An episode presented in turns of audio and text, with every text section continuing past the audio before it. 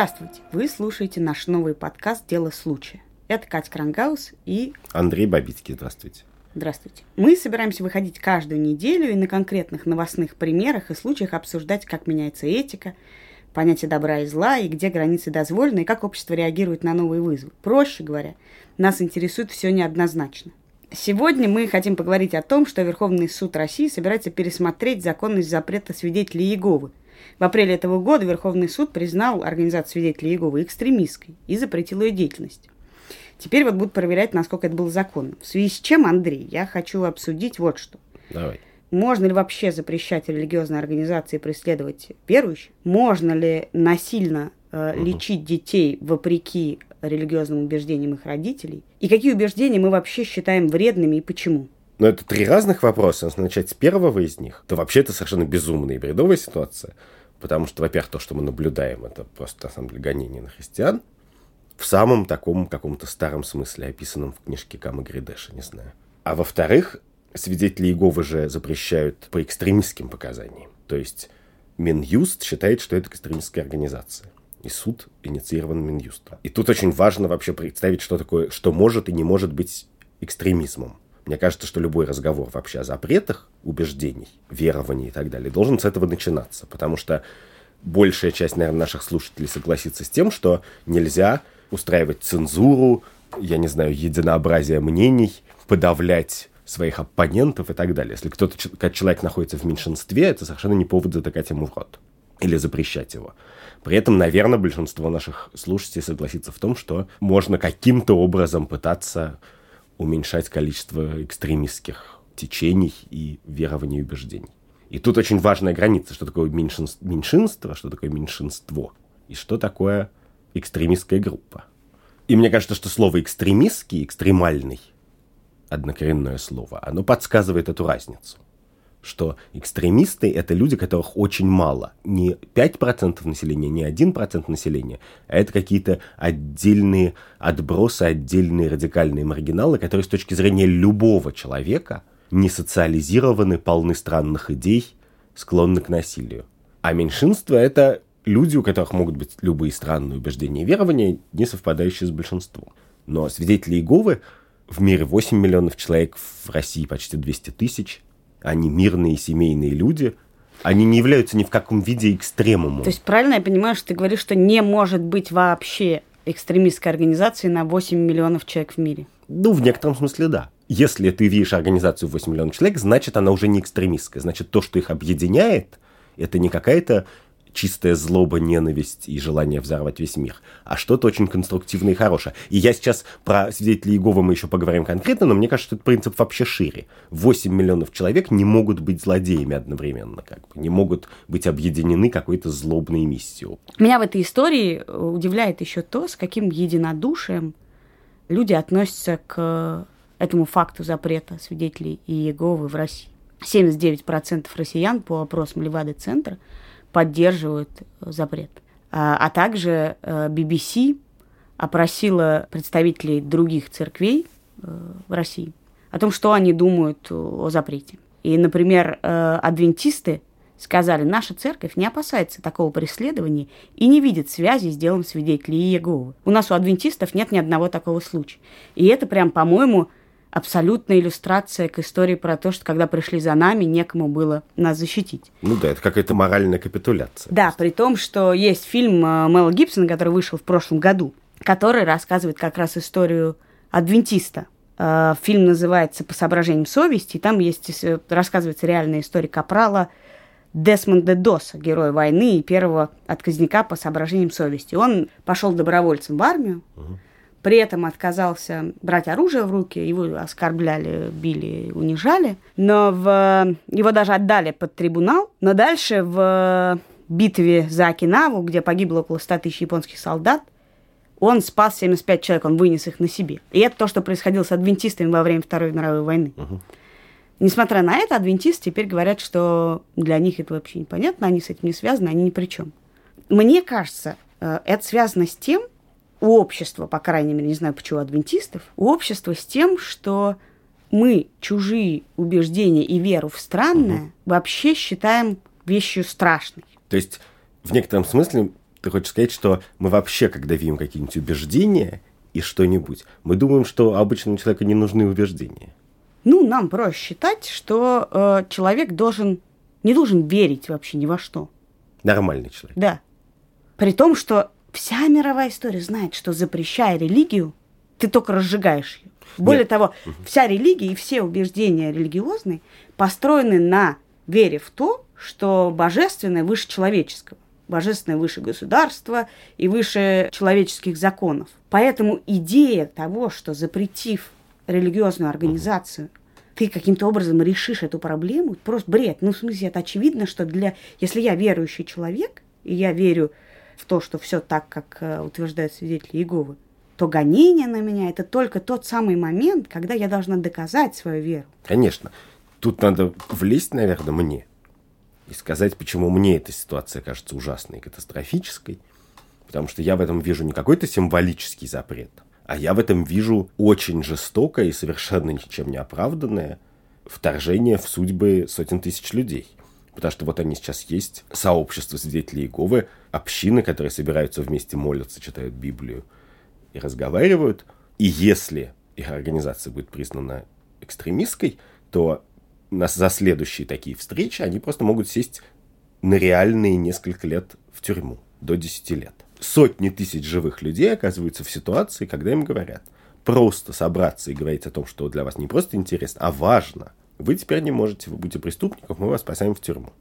И... А не собираться для них это невозможно. Это есть часть их пути. Это гораздо страшнее, чем сесть в тюрьму. Ну да. И удивительная штука состоит в том, что любой человек имеет убеждения и интересы, которые он любит, собравшись со своими знакомыми, обсуждать вместе. И любой человек понимает, что он меньше всего на свете хотел бы, чтобы вы за это сажали в тюрьму. И эта ситуация была бы дикой, если бы мы могли всерьез примерять на себя эту историю. И мне кажется, э, удивительная вещь, есть такой любимый риторический прием привлекать всюду Гитлера, Гитлера и евреев. Попробуйте э, подставить на это место евреев, или э, вы похожи на Гитлера.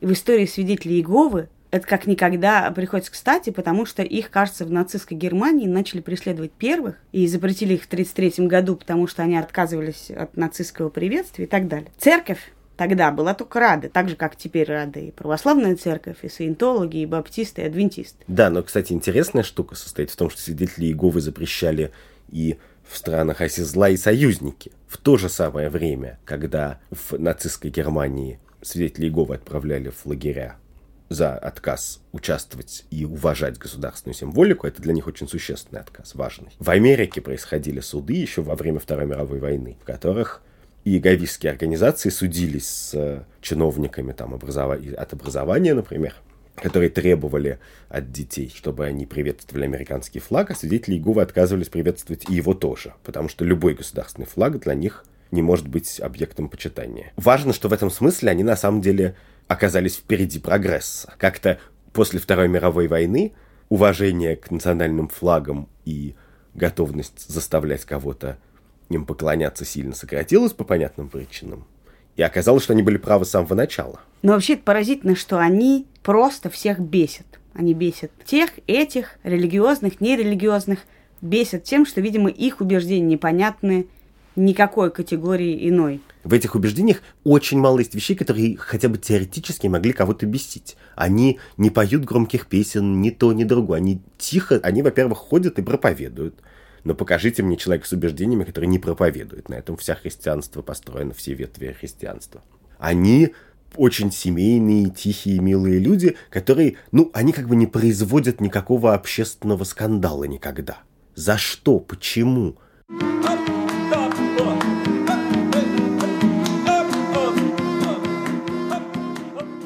Я не знаю, что всех бесит, но я должна отметить, что есть все-таки одна вещь, которую и ты, наверное, считаешь не самой разумной в убеждениях свидетелей Иеговы. А именно переливание крови. А именно переливание крови – это второй вопрос, о котором я хотела поговорить.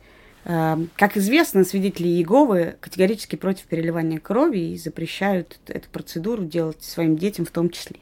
Это связано с тем, что они таким образом трактуют советы и указания из Ветхого Завета воздерживаться от крови. В связи с этим, собственно, в России их судили. Первый раз это был э, в 2011 году, когда ребенок погиб из-за этого. Был в Ханты-Мансийске. А вторая история была не так давно в Иваново, когда в больницу попал uh-huh. ребенок.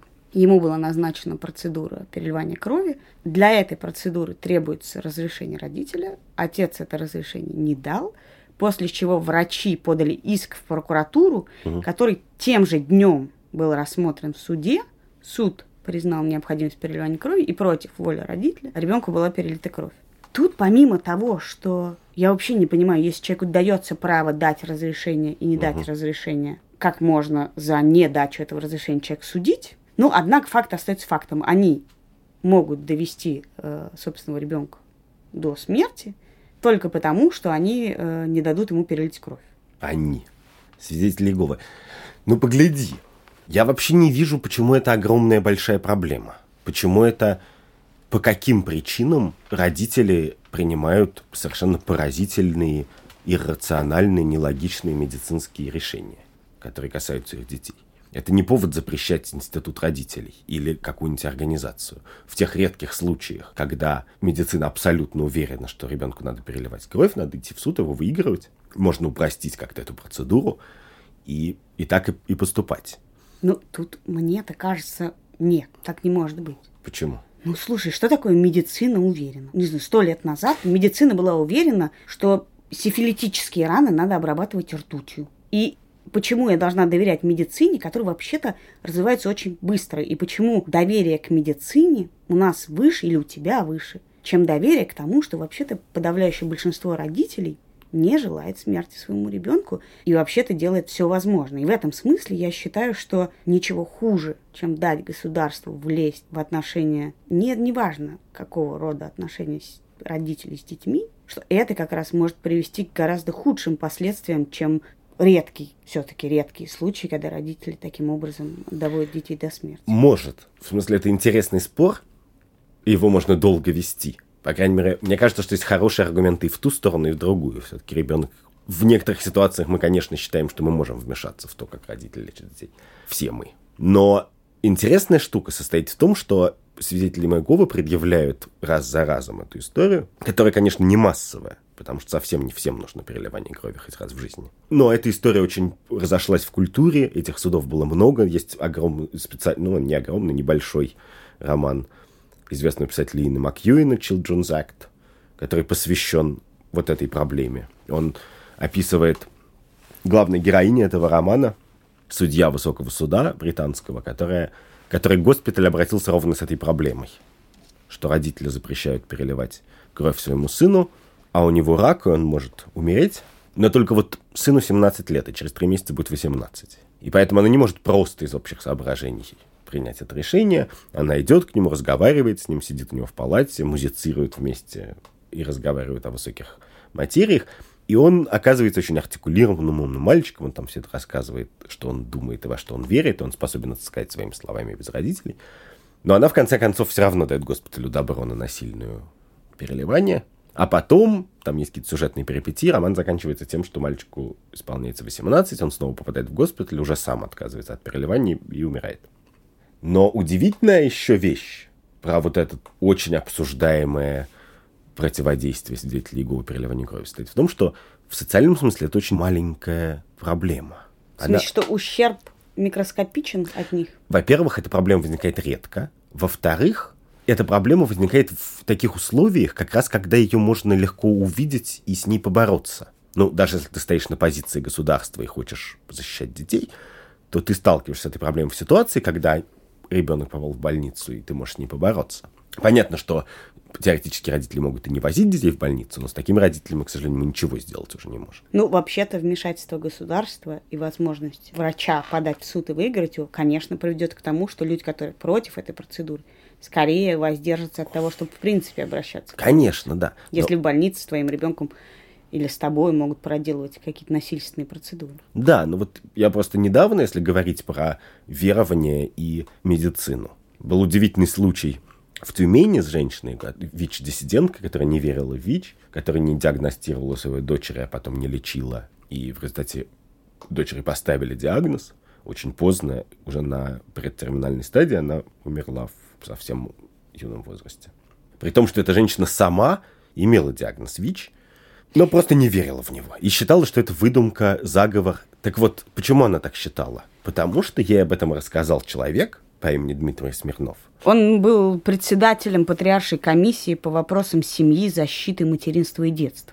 Ну, то есть, фактически, официально Русская Православная Церковь сказала, ВИЧ не существует. И теперь сравни, сколько из 175 тысяч свидетелей Иеговы, сколько из них дети, которым нужно переливание крови, может быть, несколько случаев в год, и сколько паствы у Русской Православной Церкви, и сколько из них ВИЧ-инфицированных, и каких сотен тысяч людей прямо касается это распространяемое официальным практически лицом информации. Тут я ничего не могу тебе сказать, кроме того, что я ужасно не люблю выражение э, «церковь официально сказала», потому что если какой-то не очень умный человек в церкви высказывает какую-то чушь, то э, это не надо называть «церковь сказала». И не надо тогда, и не надо тогда на всех свидетелей Иеговы переносить я не переношу. Но, слушай, тут интересно ведь вот еще. Мы не запрещаем взрослому человеку быть идиотом, правда же? Даже если это э, может его убить. Мы не можем запретить людям не обращаться к врачу. Взрослого человека да, мы запрещаем насильственно вообще-то вести к врачу. То есть это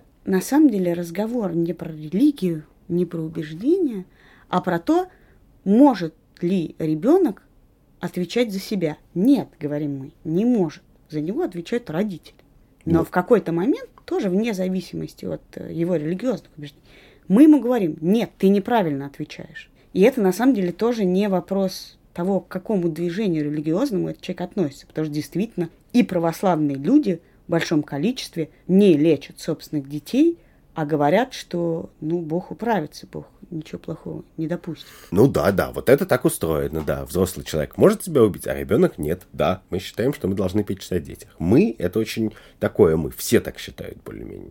Тут еще вопрос, должны ли мы считать какие-то мысли, какие-то убеждения человека неправильными и вредными? Ну, погляди, если мы встанем на этот путь, то что? Есть вот доказательная медицина есть какой-нибудь, я не знаю, госпиталь Бурденко, где полно экспертов, которые знают, как должна быть устроена медицина. Но представь себе мир, в котором эти люди, без сомнения, достойные, будут решать, кто правильно лечит своих детей, кто неправильно, кто достойных лечить, кто недостойных. Это ужасно довольно. И случай с свидетелями Иеговы, опять же, мне кажется довольно очевидным, что эта история про переливание крови в данном случае совершенно искусственная. Ее использовали в суде. То есть это был один из аргументов Министерства юстиции, важных, который позволял им прийти к выводу, что это экстремистская организация.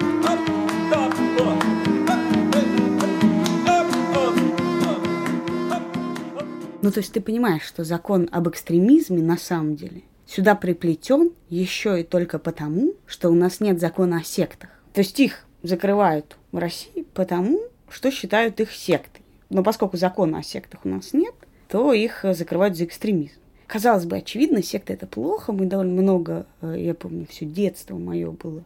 Не все, но несколько лет длилась история с сектой Аум Синрикё, которые устраивали какие-то взрывы в метро. И идея того, что секта, конечно, это плохо. Люди, попадающие в секту, это катастрофа, и с ним происходят ужасные вещи. И их, ну, они перестают быть самостоятельными, и что-то с ними происходит. Есть общепринятая идея о том, что это плохо. Ну, да, есть. Общепринятая есть. Наша проблема, моя проблема, состоит в том, конечно, что я совершенно не вижу разницы между сектой и любым другим коллективом. И я, собственно, не вижу разницы между сектой и Российской Православной Церковью. Ну, то есть, эта разница состоит в том, только в том, что какая-то организация большая является большинством, а какая-то является маленькая. То есть, секта — это такие неприятные люди, которые много времени проводят вместе и находятся в меньшинстве. Какой-то момент Людмила Петрановская, психолог, написала большую статью про работу дисфункциональных групп, сект, угу. и про признаки, на которые ты должен обратить внимание, чтобы увидеть, что ты находишься или что какая-то группа является дисфункциональной. Я тебе да, э, научи прочту, меня, пожалуйста. Прочту научи, несколько. Да. Вы должны максимально насторожиться, если слышите и наблюдаете со стороны представителей группы набор вот таких установок. Первое. Мы избранные, мы лучшие. Самые умные, самые духовные, или самые продвинутые, самые патриотичные, самые праведные, самые правильно верующие. Второе. Тем, кто допущен в наш круг, по самому этому факту гарантировано многое. Успех, карьера, славные победы, интересная жизнь, лучшие партнеры, общение на высоком уровне, стабильность и процветание. Третье. Мы настолько особенные, что многие правила, существующие для всех этих скучных обычных людей, на нас не распространяются. Нас нельзя мерить общей меркой. Тебе ничего не напоминает? Медузу. О. Но на самом деле э, более-менее все э, классные коллективы, в которые я работала, все крутые работы, которые у меня были, абсолютно существуют по такому принципу. Более того, это были э, разные СМИ, которые государство с тем же рвением, в общем, довольно успешно запретило в то или иное время. Но, в общем, из этого следует, что вообще-то секта – это все крутое, что что-то создает. Вы лучше посмотрите на парня, который рядом. Посмотрите ему в глаза и увидите того, кто пройдет этот дюйм с вами. Кто пожертвует собой ради команды потому что знает, что каждый из вас, если нужно, сделает то же самое. Это и есть команда, господа. Ну, в смысле, что, что любой успешный коллектив является немножко сектой. Ты Более того, да, недавно вышла книга о том, как создавался iPhone, и там в том числе рассказывается про то, насколько сектантским был отдел, который создавал iPhone с того, что Джобс набирал в него людей из других отделов, не говоря, куда они идут, а говоря, что они идут заниматься проектом, который навсегда изменит их жизнь, они войдут в историю, и все э, изменится. Они подписывали обязательства о неразглашении деталей договора о неразглашении. Человек, который пытался в выходной вечером раз в году уйти на день рождения своего ребенка, подвергался такому астракизму, что, в общем, я думаю, он больше не пытался это повторить. И тут получается, что мы готовы коллективы, которые создают iPhone или что-то, или что-то пожурить и сказать, ну да, ну у вас прям как секта. Вы прям себя так любите и считаете себя избранным. Но если речь заходит о духовном, о религиозном, то ты христиан готов назвать сектой, и вообще-то, может быть, был бы рад, если бы их ну, запретили подожди, для стратегии. Я не считаю, что в слове секта есть что-то плохое. Именно по этой причине. Именно потому, что я вижу признаки сект очень много где вокруг, и мне кажется, что это просто такой способ социальной организации, довольно эффективный. Стартапы очень часто секты. Вот я читал книжку про то, как устроен SpaceX, компания, которая запускает ракеты в космос. Ну, конечно, они в некоторой степени живут так же. Ну, то есть получается, что есть определение секты очень широкое. Да? Есть лидер, идея, и люди, которые считают, что эта идея крутая, и за нее вообще-то... Нет, но есть вот буквально те правила, которые ты зачитала, что есть некоторые... Их там гораздо больше. Да, да, способы мотивации, некоторые законы корпоративной лояльности, которые из этого следуют. Но если мы особенные, не все законы к нам применяются, это буквально там важная часть системы корпоративной лояльности. Иначе бы не надо было говорить, не все законы к нам относятся. Но, в общем, это настолько естественно, что мне кажется странно это выделять какую-то группу и ее в этом обвинять. И тут я возвращаюсь к свидетелям Иеговы, потому что мы обсуждали, что а, они не являются экстремистами ни в каком смысле, и это просто видно по ним даже физиогномически. б, может быть, они являются сектой, но в таком случае сектой являются кто угодно на Земле. И свидетели Иеговы, на самом деле, самая открытая из таких групп.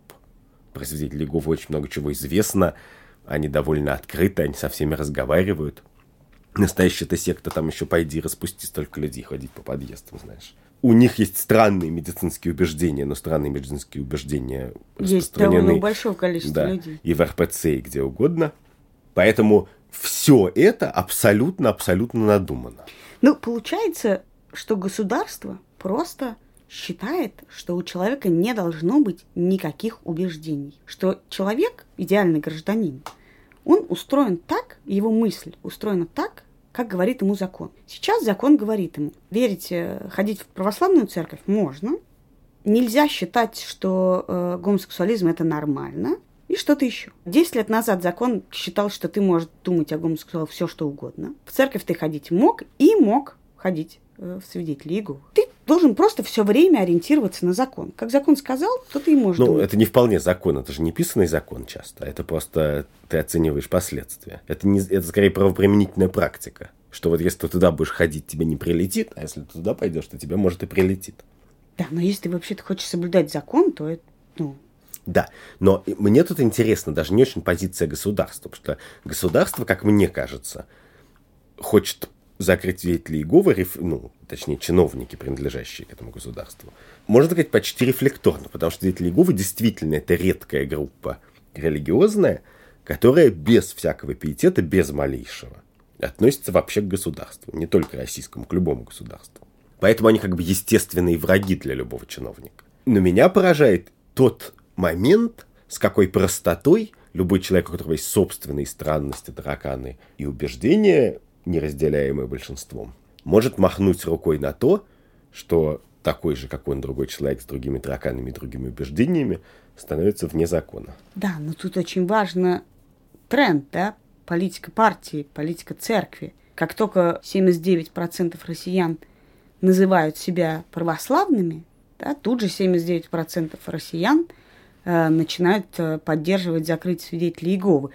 Как только изменится закон и позиция силы, у тебя и общество угу. начнет э, реагировать по-другому. Поэтому мне кажется важным, что государство вообще-то имеет в виду. И государство, получается, имеет в виду, что у тебя этих странностей быть не должно. Вот интересно, а если ты просто ходишь с тросточкой и носишь гамаши, это странность или нет? Это достаточно, чтобы вмешаться и что-то с тобой сделать? Если ты бесишь? Вот. Но вот это, это, кстати, самое интересное, самое для меня удивительное и непонятное. То есть про какие-то вещи я гораздо проще это понимаю. То есть, когда я вижу гомофобию, я могу на каком-то уровне описательном попытаться сформулировать для себя, почему вот вокруг столько гомофобов.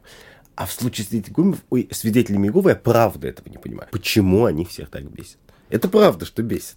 Это правда, что меня бесит это то, что они все бесят. Но мне кажется, что на этот твой вопрос и непонимание вообще-то может ответить любая советская учительница, потому что только она знает ответ на вопрос, ты что, самый умный? Ты что, особенный? Ну, то есть она знает, почему именно это бесит. В смысле, твердое следование принципам.